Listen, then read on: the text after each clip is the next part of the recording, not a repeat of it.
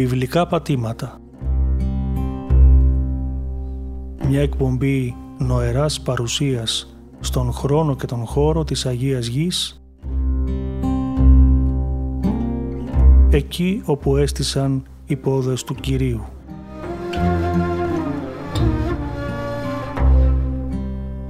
Παρουσιάζει ο πρωτοπρεσβύτερος Σπυρίδων Λόντος.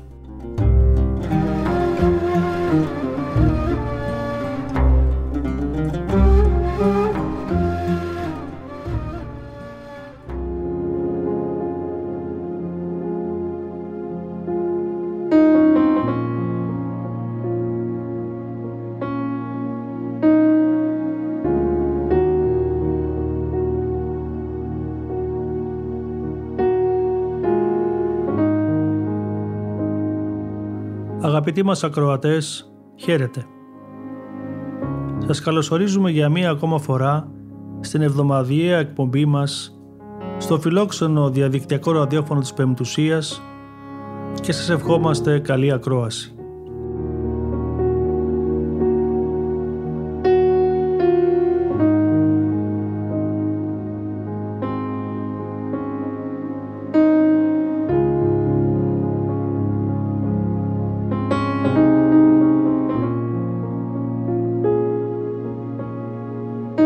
Μετά την αναφορά μας στην προηγούμενη εκπομπή στην πόλη Σιχέμ, όπου ήλθε ο Αβραάμ στο ταξίδι του από τη Μεσοποταμία και έκτισε θυσιαστήριο, σήμερα θα αναφερθούμε σε άλλες ιερές πόλεις των Πατριαρχών, την Βεθήλ και την Βερσεβά, την Χευρώνα, πόλη της ταφής τους, καθώς και στη γνωστή σε πολλούς πόλη της Ιεριχούς.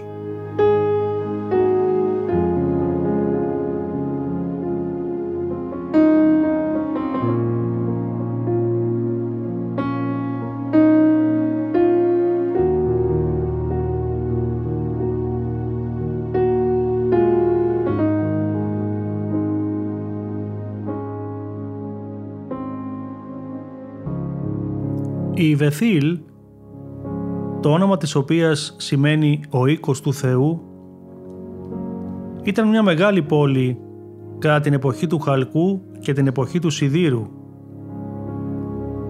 Βρισκόταν στην κεντρική χώρα των Λόφων, βόρεια της Ιερουσαλήμ και κατοικήθηκε από τα τέλη της τετάρτης χιλιετίας π.Χ. Μετά από μια μεγάλη περίοδο παρακμής, έλαβε πάλι την εξέχουσα θέση της στα τέλη της ελληνιστικής περίοδου και παρέμεινε υποκατοχή μέχρι τη Βυζαντινή περίοδο.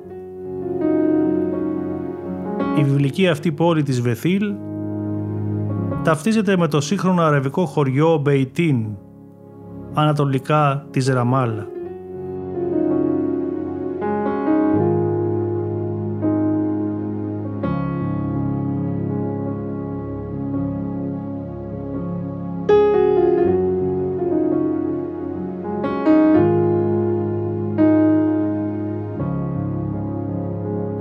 Στην Παλαιά Διαθήκη η πόλη Βεθήλ η οποία παλαιότερα ονομαζόταν Ουλαμλούζ ή Λούζ αναφέρεται περισσότερο από οποιονδήποτε άλλο χώρο της Αγίας Γης εκτός από την Ιερουσαλήμ.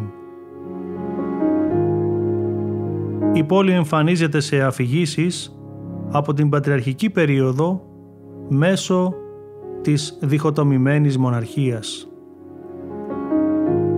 Στο βιβλίο της Γενέσεως η Βεθήλ είναι το ιερό μέρος όπου ο Αβραάμ προσέφερε θυσία στο Θεό και ο Ιακώβ μετά από όραμα δημιούργησε λατρευτική στήλη για να χαρακτηρίσει τον τόπο ως ιερό μέρος. Πολλά χρόνια δε αργότερα ο Ιακώβ επιστρέφει στη Βεθήλ και με την εντολή του Θεού χτίζει θυσιαστήριο.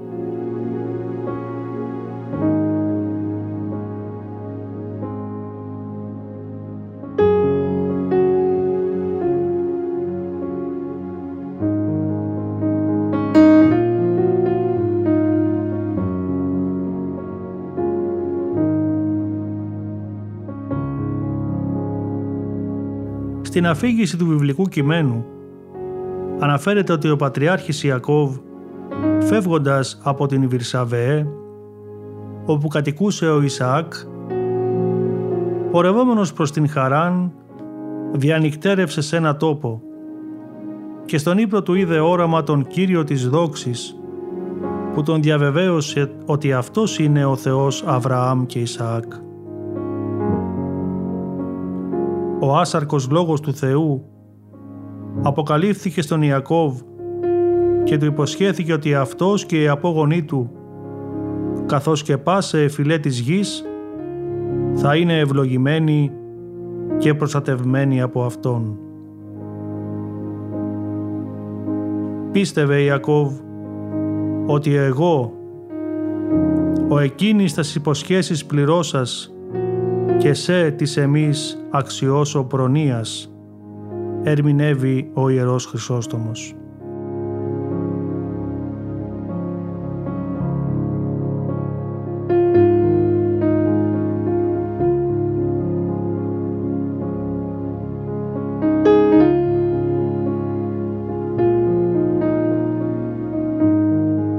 Στη θεοφάνεια αυτή ο Κύριος επεστήρικτο πάνω σε μία κλίμακα, σε μια σκάλα που η βάση της ήταν στη γη και η κεφαλή της έφτανε στον ουρανό και αποτελεί την άνοτε και κάτω των Αγίων Πνευμάτων διαδρομή κατά τον Κύριλο Αλεξανδρίας.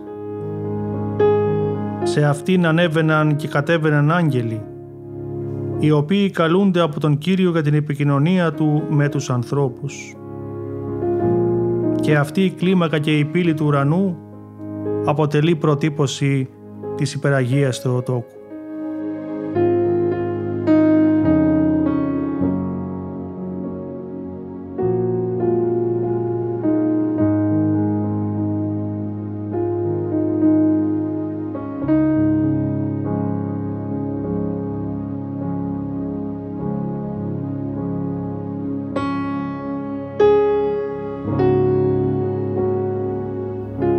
Έπειτα το βιβλικό κείμενο αναφέρει ότι ο Θεός έδωσε εντολή στον Ιακώβ να έρθει στη Βεθήλ και να χτίσει θυσιαστήριο.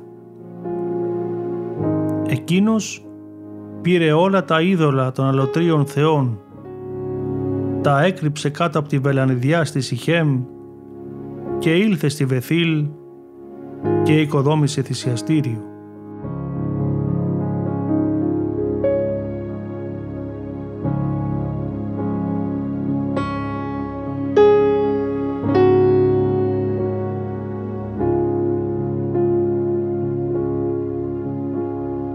Οι Διαθήκες αποτελούν βασική έννοια της βίβλου, καθώς η ιστορία τους αποτελεί μια διαρκή επανάληψη της πρώτης εκείνης Διαθήκης που παραχώρησε ο Θεός τον Αβραάμ κάθε φορά που ο εκλεκτός λαός μετά την αποστασία συνετίζεται και επανέρχεται στην πίστη στο Γιαχβέ.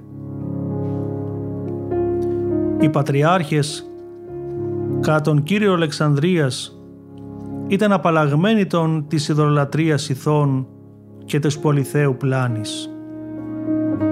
Έτσι, στο όραμα του Ιακώβ, ο Θεός των Πατριαρχών ανανεώνει τις υποσχέσεις διαθήκες που έδωσε στον Αβραάμ και τον Ισαάκ.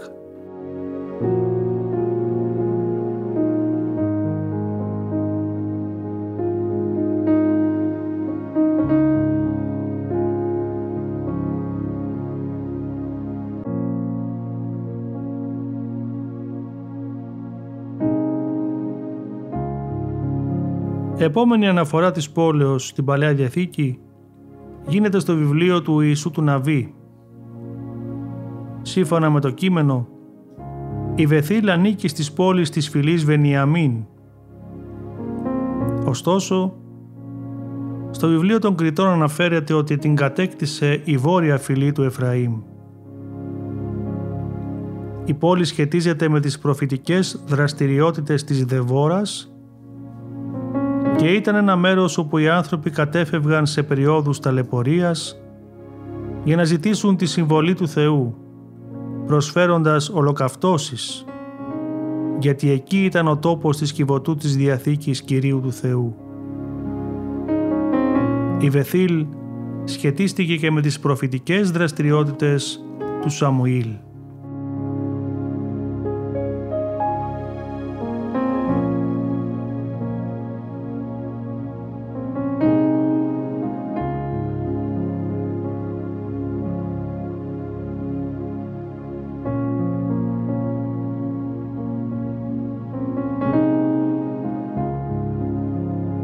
Στη δικασμένη μοναρχία μετά την διέρεση του Ισραήλ σε βόρειο και νότιο βασίλειο. Η πόλη της Βεθήλ έγινε η νοτιότερη περιοχή του βόρειου βασιλείου. Ο Ιεροβοάμ καθιέρωσε τα δύο κύρια ιερά του βόρειου βασιλείου του Ισραήλ στη Δάν και στη Βεθήλ. Αυτά τα ιερά έγιναν τα θρησκευτικά κέντρα για το βόρειο βασίλειο του Ισραήλ και προορίζονταν να εξουδετερώσουν την επιρροή της Ιερουσαλήμ ως το εθνικό θρησκευτικό κέντρο της πρώην Ενωμένης Μοναρχίας. Ο Ιεροβοάμ πιθανότατα επέλεξε αυτούς τους δύο τόπους λόγω των στρατηγικών τους θέσεων στα βόρεια και νότια σύνορα του βασιλείου και επειδή φιλοξένησαν ήδη Ισραηλινά ιερά εκεί.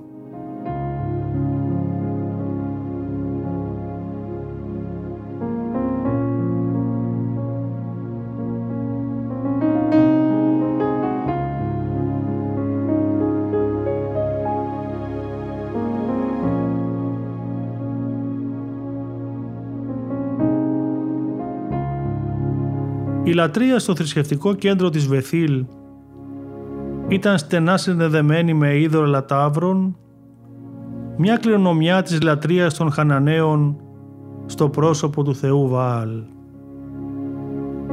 Οι προφήτες Ιερεμίας, Οσιέ και Αμός καταδικάζουν στα κείμενά τους το ιερό της Βεθήλ και την ειδωλολατρεία που συνδέονταν με τους βωμούς της.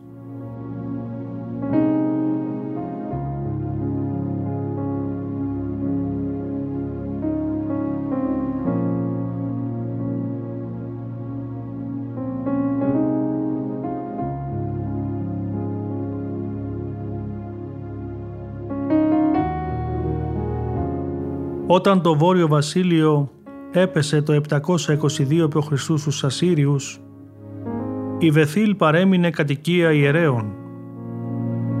Ο Ιωσίας, βασιλιάς του Ιούδα, στα πλαίσια των θρησκευτικών του μεταρρυθμίσεων τον 7ο αιώνα π.Χ. κατέστρεψε το ιδωλατρικό ιερό της. Η πόλη υπήρχε και μετά την εξορία της Βαβυλώνας και καταλήφθηκε από τον λαό του Βενιαμίν.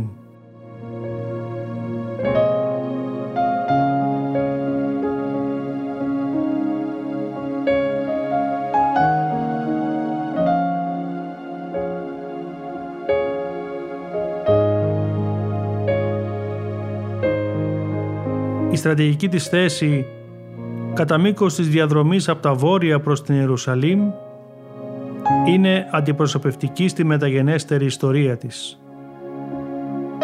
Κατά την διάρκεια της εξέγερσης των Ασμονέων, οχυρώθηκε από τον Σύριο στρατηγό Βακχίδη και αργότερα κατακτήθηκε από τον Βεσπασιανό το 69 π.Χ.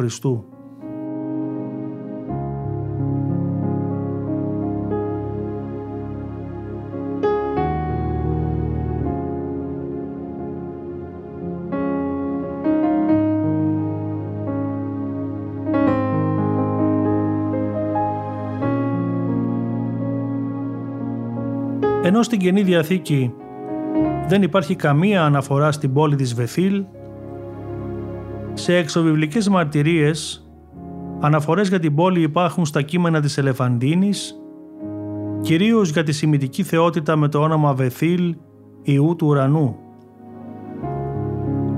Όπως μαρτυρεί ο Ευσέβιος, κατά την Βυζαντινή περίοδο η πόλη ήταν ένα χωριό στο έδαφος της Ελίας Καπιτολίνας. Η Βεθήλ μνημονεύεται ακόμα στο διπορικό του Μπορντό και τον Θεοδόσιο, ενώ εμφανίζεται και στον αρχαίο χάρτη της Μαδιβά. Προφανώς η πόλη καταστράφηκε κατά τη διάρκεια της αραβικής κατάκτησης τον 7ο αιώνα και παρέμεινε εγκαταλελειμμένη έως ότου επανειδρυθεί ως Ισλαμικό χωριό στα μέσα του 19ου αιώνα.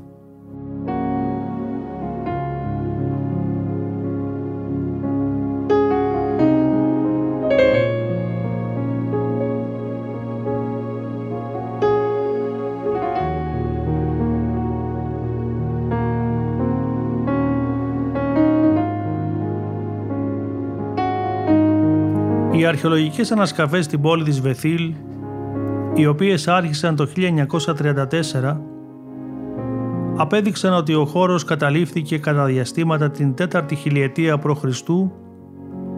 και κυρίως την πρώιμη εποχή του Χαλκού, όταν ιδρύθηκε εκεί αγροτοπιμενικός οικισμός.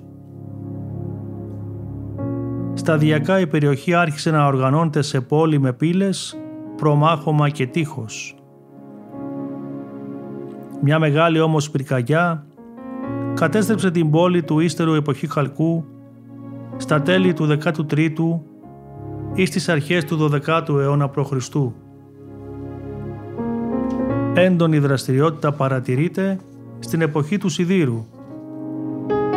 Οι αρχαιολόγοι εντόπισαν τέσσερις φάσεις κατοχής της εποχής του Σιδήρου που εκτείνονται από τις αρχές του 12ου έως τα μέσα του 10ου αιώνα π.Χ και απέδειξαν ότι το οροπέδιο της Βεθήλ ήταν μια από τις πιο πυκνοκατοικημένες περιοχές του Ισραηλινού οικισμού.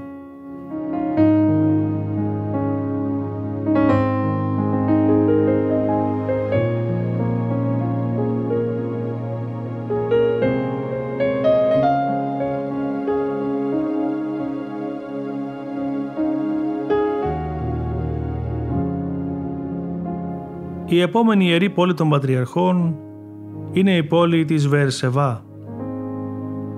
Αυτή βρίσκεται περίπου στα μισά του δρόμου μεταξύ της Μεσογείου και της Νεκράς Θαλάσσης, νοτιοδυτικά της Ιερουσαλήμ, στη διασταύρωση δύο διαδρομών, μιας προς το Σινά και την Αίγυπτο και μιας από την Αραβία προς τη Μεσόγειο. Ήταν ο τόπος κατοικίας των ημινομαδικών φυλών που ξαπόσταναν εκεί και πότιζαν τα ζωντανά τους από τα πολλά της πηγάδια.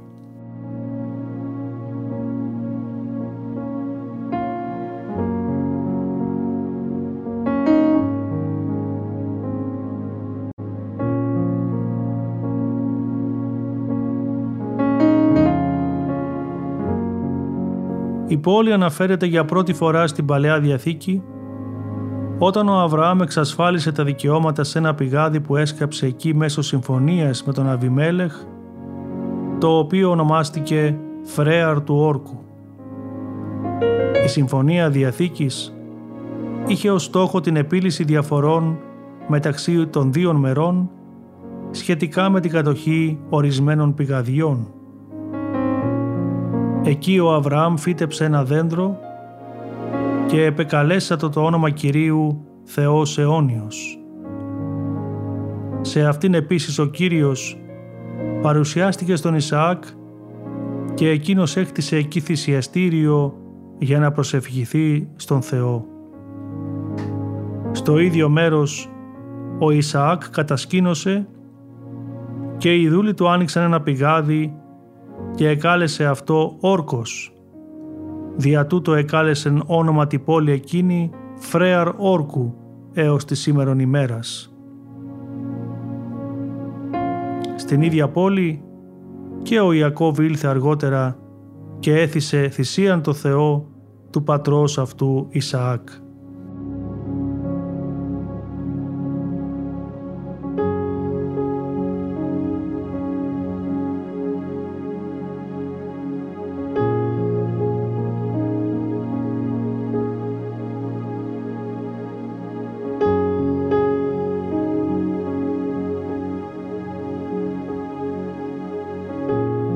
Αργότερα η πόλη συμπεριλαμβάνεται στο έδαφος της φυλής του Σιμεών και αποτελούσε το νοτιότερο άκρο του βασιλείου υπέστη δε σοβαρές ζημιές τον 10ο αιώνα πιθανώς κατά τη διάρκεια της εισβολής του Φαραώ Σισάκ στο Ισραήλ περίπου το 924 π.Χ. Την εποχή της βασιλείας του Ασά η πόλη ανοικοδομήθηκε όπως και το θυσιαστήριο αλωτρίων θεών, γεγονός που μαρτυρούσε τον θρησκευτικό συγκριτισμό της εποχής. Αυτόν κατήγγειλε ο προφήτης Αμός όταν έλεγε «Μη εξητείτε Βεθήλ και επί το φρέαρ του όρκου μη διαβαίνετε, αλλά εξητήσατε τον Κύριον και ζήσατε».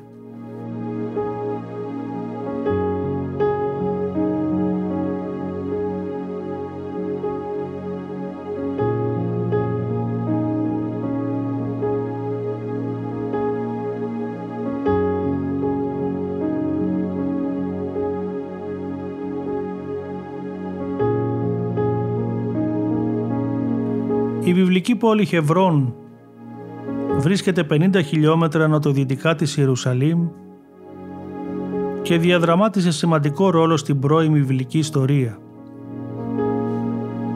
Στην Παλαιά Διαθήκη η πόλη αναφέρεται ως το μέρος όπου οι πατριάρχες και ο βασιλιάς Δαβίδ έζησαν για συγκεκριμένες περιόδους της ζωής τους. Η πόλη συνδέεται με πολλά σημαντικά γεγονότα της ζωής του Αβραάμ. Εκεί, κοντά στη δρύ του Μαμβρή, ο Πατριάρχης βίωσε μια θεοφάνεια, όταν ο Κύριος εμφανίστηκε σε αυτόν και προείπε τη γέννηση του Ισαάκ. Από την Χευρώνα αναχώρησαν για τα Γέραρα και την Βυρσαβεέ και όταν επέστρεψαν απέθανε η Σάρα και ο Αβραάμ αγόρασε το σπήλαιο του Μαχπελά από τον Εφρόν τον Χεταίο για να το χρησιμοποιήσει ως τόπο ταφής. Στον ίδιο αυτό χώρο θαύτηκε και ο ίδιος ο Πατριάρχης μετά τον θάνατό του.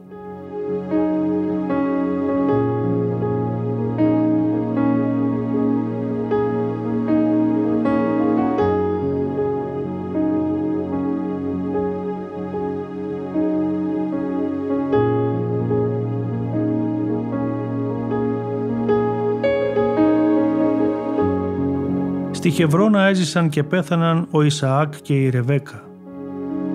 Ο Ιακώβ έζησε επίσης στη Χευρώνα για μια περίοδο και μετά το θάνατό του οι ιοί του τον έθαψαν στο σπήλαιο στη Μαχπελά όπου είχαν θαυτεί και οι πρόγονοί του. Στη Χευρώνα απέστειλε αργότερα ο Μωυσής κατασκόπους για να εποπτεύσουν την γονιμότητα της γης Χαναάν και μετά την κατάκτησή της, ο Ιησούς του Ναβί την ανέθεσε στην οικογένεια του Χάλευ. Στην πόλη χρήστηκε βασιλιάς ο Δαβίδ σε ηλικία 30 ετών και βασίλευσε για 40 χρόνια. Νίκησε τους Φιλιστέους και ένωσε όλες τις φυλές του Ισραήλ. Κατάφερε πολλές νίκες ενάντια σε πολλούς εχθρούς του λαού και επεξέτεινε τα σύνορα του κράτους. Μετά τη μεταφορά της πρωτεύουσας του βασιλείου του στα Ιεροσόλυμα, τα σημαντικότερα γεγονότα που συντελέστηκαν εκεί ήταν το πραξικόπημα του Αβεσαλόμ, η οχύρωση της πόλης από τον Ροβοάμ και η εγκατάσταση παλινοστούντων από την εξορία Ιουδαίων. Σήμερα το κύριο θρησκευτικό προσκύνημα στη Χευρώνα είναι ο τάφος των Πατριαρχών.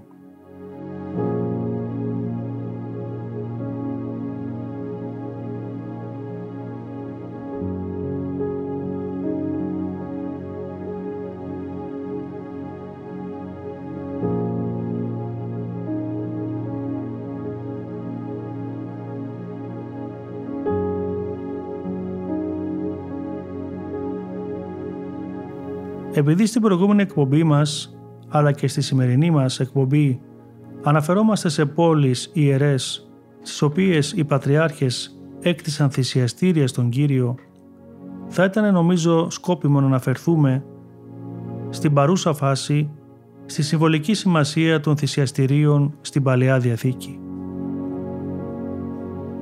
Αρχικά, όσοι οι αρχαιότεροι χώροι λατρείας αναφέρονται στην Παλαιά Διαθήκη τα υψηλά.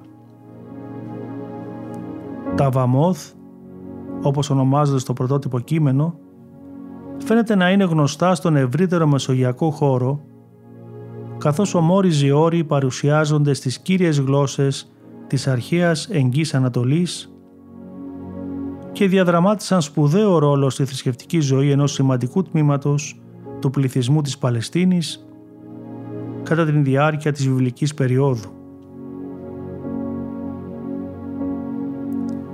Τα Βαμόθ ή Υψηλά αποτέλεσαν λατρευτικούς χώρους που καθιερώνονταν σε επιβλητικά υψώματα της Παλαιστινιακής υπαίθρου άλλοτε εντός και άλλοτε εκτός των τυχών της πόλεως.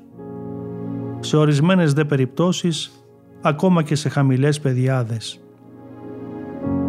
Εκεί όπως μαρτυρείται, ο λαός του Ισραήλ εκτελούσε τη λατρεία του Γιαχβέ πριν την ανοικοδόμηση του ναού στο όνομα του από τον Σολομώντα.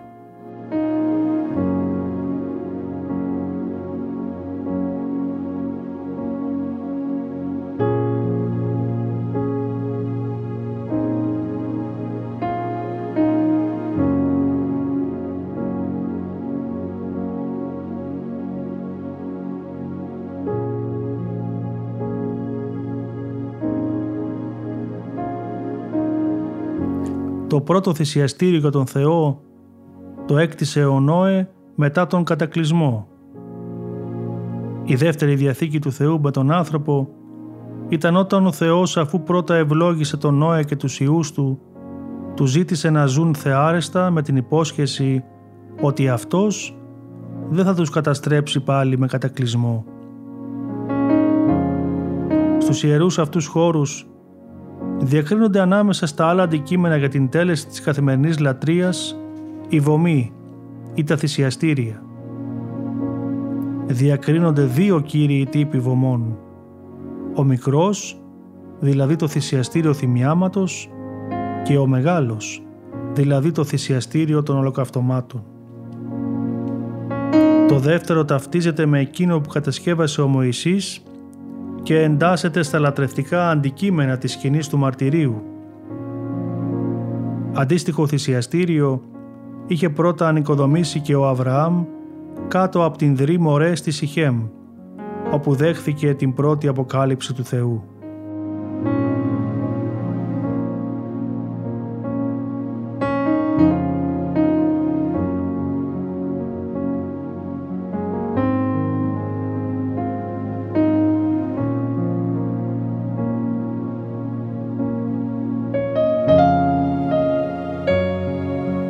Έκτοτε η Ιερά περιοχή της Ιχέμ αποτελεί συνεχή τόπο λατρείας καθώς εκεί μαρτυρείται η θυσία στον Γιαχβέ από τον Πατριάρχη Ιακώβ.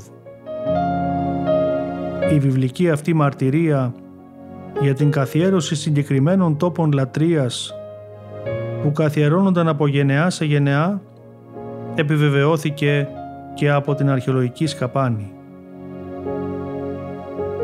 Ειδικά ως προς την πόλη Σιχέμ που αποτέλεσε αντικείμενο μελέτης της διπλωματικής εργασίας μου, θα πρέπει να σημειώσω ότι παρά την δρή ρε, ο Ιησούς του Ναβί τοποθέτησε ένα μεγάλο λίθο ως σημείο της συνθήκης του Θεού με τις 12 φυλές κατά την είσοδό τους στη γη της Επαγγελίας.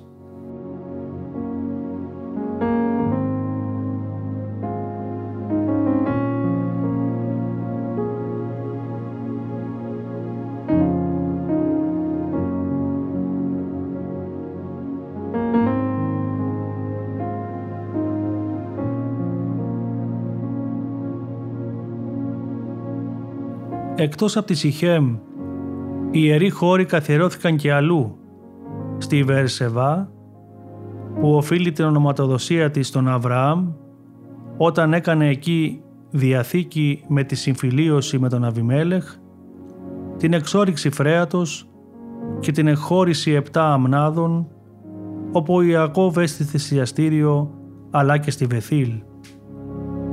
Τα θυσιαστήρια αυτά κατασκευάστηκαν για να επιβεβαιώσουν τις θεϊκές ευλογίες και υποσχέσεις και να σηματοδοτήσουν τις τοποθεσίες των θεοφανιών.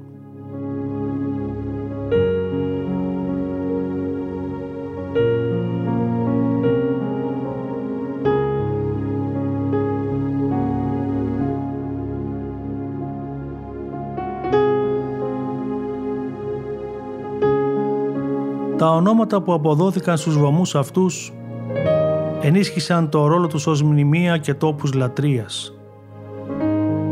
Τα θεϊκά στοιχεία των ονομάτων αυτών δημιούργησαν έναν ενοιολογικό σύνδεσμο μεταξύ της θεότητας και του βωμού, υποδηλώνοντας ότι στον ιερό χώρο εκείνο είχε διεισδύσει η θεότητα. Τα θυσιαστήρια επίσης λειτουργούσαν ως μεταφορικά ορόσημα των βιβλικών αφηγήσεων και ως σύμβολα κοινωνικής μετάβασης. Αυτό συμβαίνει με τον Νόε, του οποίου η κατασκευή ενός βωμού και η προσφορά της θυσίας σηματοδοτεί την ανανέωση της γης μετά τον κατακλυσμό. Αλλά το ίδιο συμβαίνει και με τους Ισραηλίτες, οι οποίοι μετά την είσοδό τους στη Χαναάν έκτισαν λίθινο θυσιαστήριο συμβολίζοντας έτσι τη μετάβασή τους από έναν νομαδικό λαό σε ένα έθνος.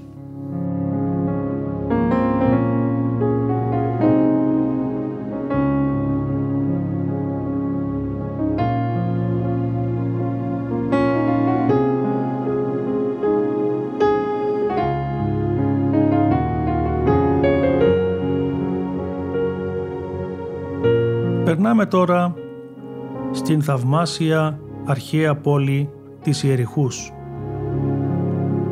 Η βιβλική αυτή πόλη βρίσκεται περίπου 10 μίλια βορειοδυτικά της νεκράς θάλασσας στον κύριο οδικό άξονα της κοιλάδας του Ιορδάνη μέχρι την κεντρική χώρα. Στην Παλαιά Διαθήκη η πόλη εμφανίζεται ως γεωγραφικός δείκτης μνημείο στρατιωτικής νίκης και τόπος βιβλικών αφηγήσεων. Στα βιβλία της Γενέσεως και του Ιησού του Ναβί χρησιμοποιείται κυρίως ως γεωγραφικός δείκτης, ενώ στο βιβλίο των αριθμών χρησιμοποιείται για να προσδιορίσει τη θέση της δεύτερης παράδοσης του νόμου και το σημείο που οι Ισραηλίτες τελικά πέρασαν και έφτασαν όταν διέσχισαν τον ποταμό Ιορδάνη.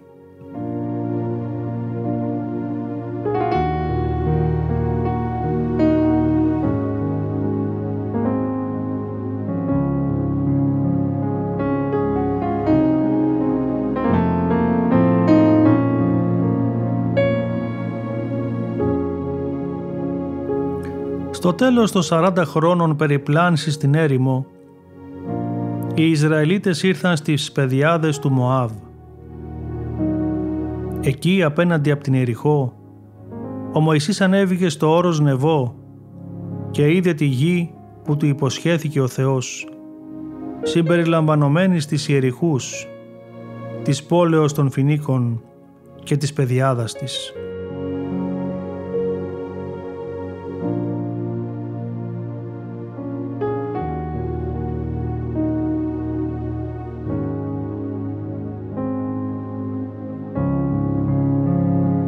Μεταξύ των βασιλέων που υπέταξε και των πόλεων που κατέκτησε αργότερα ο Ιησούς του Ναβί, σημαντική θέση κατέχει η Εριχώ. Σύμφωνα με τη βιβλική αφήγηση, ο Ιησούς του Ναβί έστειλε πρώτα στην πόλη δύο κατασκόπους για να ελέγξουν την περιοχή και αυτοί όπως μαρτυρεί ο Ιώσυπος στρατοπεδεύσαντες εκεί την πόλη κατενόησαν των τετυχών όσα καρτερά και όσα μη και των πυλίδων επροσύσοδον το στρατοπέδο διασθένεια συνέφερον.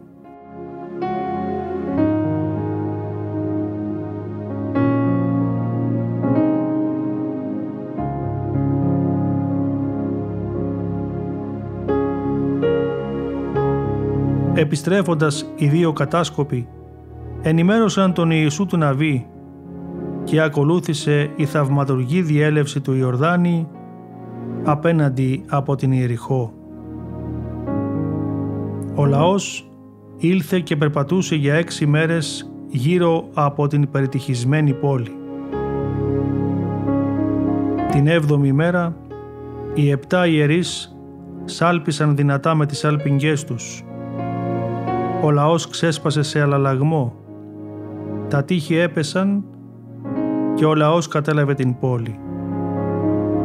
Η Ιεριχώ ήταν η πρώτη πόλη που κατέκτησαν οι Ισραηλίτες ερχόμενοι στη γη Χαναάν και η πόλη παραχωρήθηκε στη φυλή του Βενιαμίν.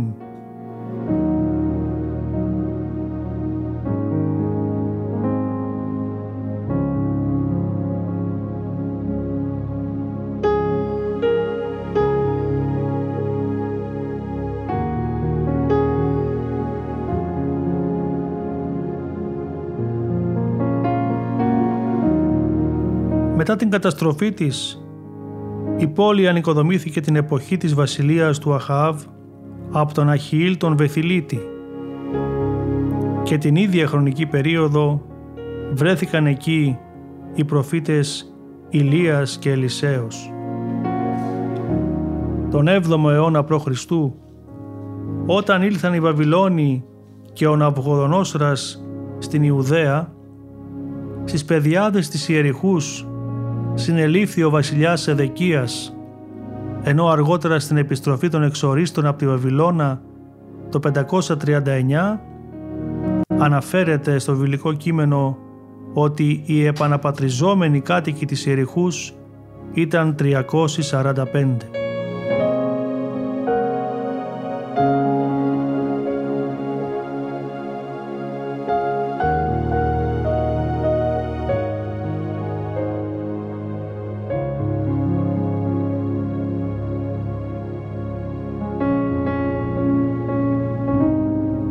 Στην Καινή Διαθήκη αναφορές στην Ιεριχώ γίνονται σε δύο αφηγήσεις των Ευαγγελιστών αυτές της θεραπείας του τυφλού και της συνάντησης του Ζακχαίου με τον Ιησού καθώς και στην προς επιστολή όπου αναφέρεται ότι τα τείχη της έπεσαν μετά από 7 μέρες εξαιτίας της πίστης των κυκλούντων αυτά.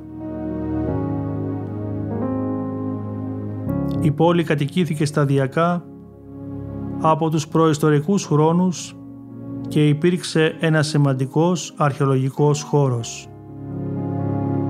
Τα πρώτα απομεινάρια χρονολογούνται από την 10η έως την 1η χιλιετία π.Χ. ενώ κατά τη Μεσολιθική περίοδο υπήρχε οικισμός κατοικιών που μοιάζουν με καλύβα, ενδείξεις ενασχόλησης με τη γεωργία και την κτηνοτροφία, αλλά και λατρεία των προγόνων. Την νεολιθική εποχή η πόλη είχε τείχος, αμυντική τάφρο και ένα ενιαίο μεγάλο πύργο. Τα σπίτια δε της περίοδου αυτής ήταν πιο μεγάλα, περίτεχνα και τετράγωνα.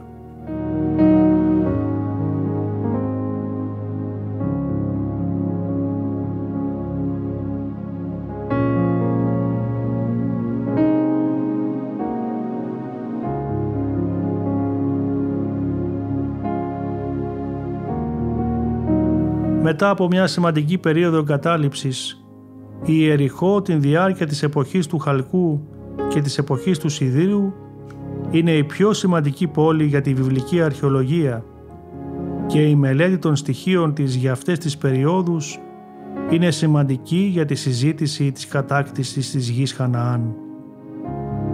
Στη μέση εποχή του Χαλκού, οι νέες κατοικίες προστατεύονταν από τεράστιες οχυρώσεις χαρακτηριστικές αυτής της περίοδου. Οι κάτοικοι έχουν συσχετιστεί με τους Αμοραίους, τους Χαναναίους και τους Ιξός. Η πόλη καταστράφηκε από πυρκαγιά στο τέλος της μέσης εποχής του Χαλκού και παρέμεινε ανοχήρωτη και την ύστερη εποχή. Την εποχή δε του Σιδήρου, η Ιεριχώ συμμετείχε στις προετοιμασίες των Ιουδαίων για την εισβολή των Ασσυρίων. Κτίστηκαν κτίρια που σχετίζονται με την Ισραηλινή δημόσια αρχιτεκτονική, αλλά τον 6ο αιώνα η πόλη καταστράφηκε και πάλι από τους Βαβυλώνιους κατακτητές. Κατά την διάρκεια της περίοδου των Ασμονέων, ο Ερικανός κατασκεύασε ιδρευτικό κανάλι μεταφοράς νερού και έκτισε εκεί ένα παλάτι. Αργότερα ο Ηρώδης Ωμέγας κατέκτησε την περιοχή και έκτισε ένα νέο παλάτι με μεγάλο συγκρότημα κτηρίων στην όχθη απέναντι από το παλάτι των Ασμονέων, το οποίο καταστράφηκε από σεισμό το 31 π.Χ.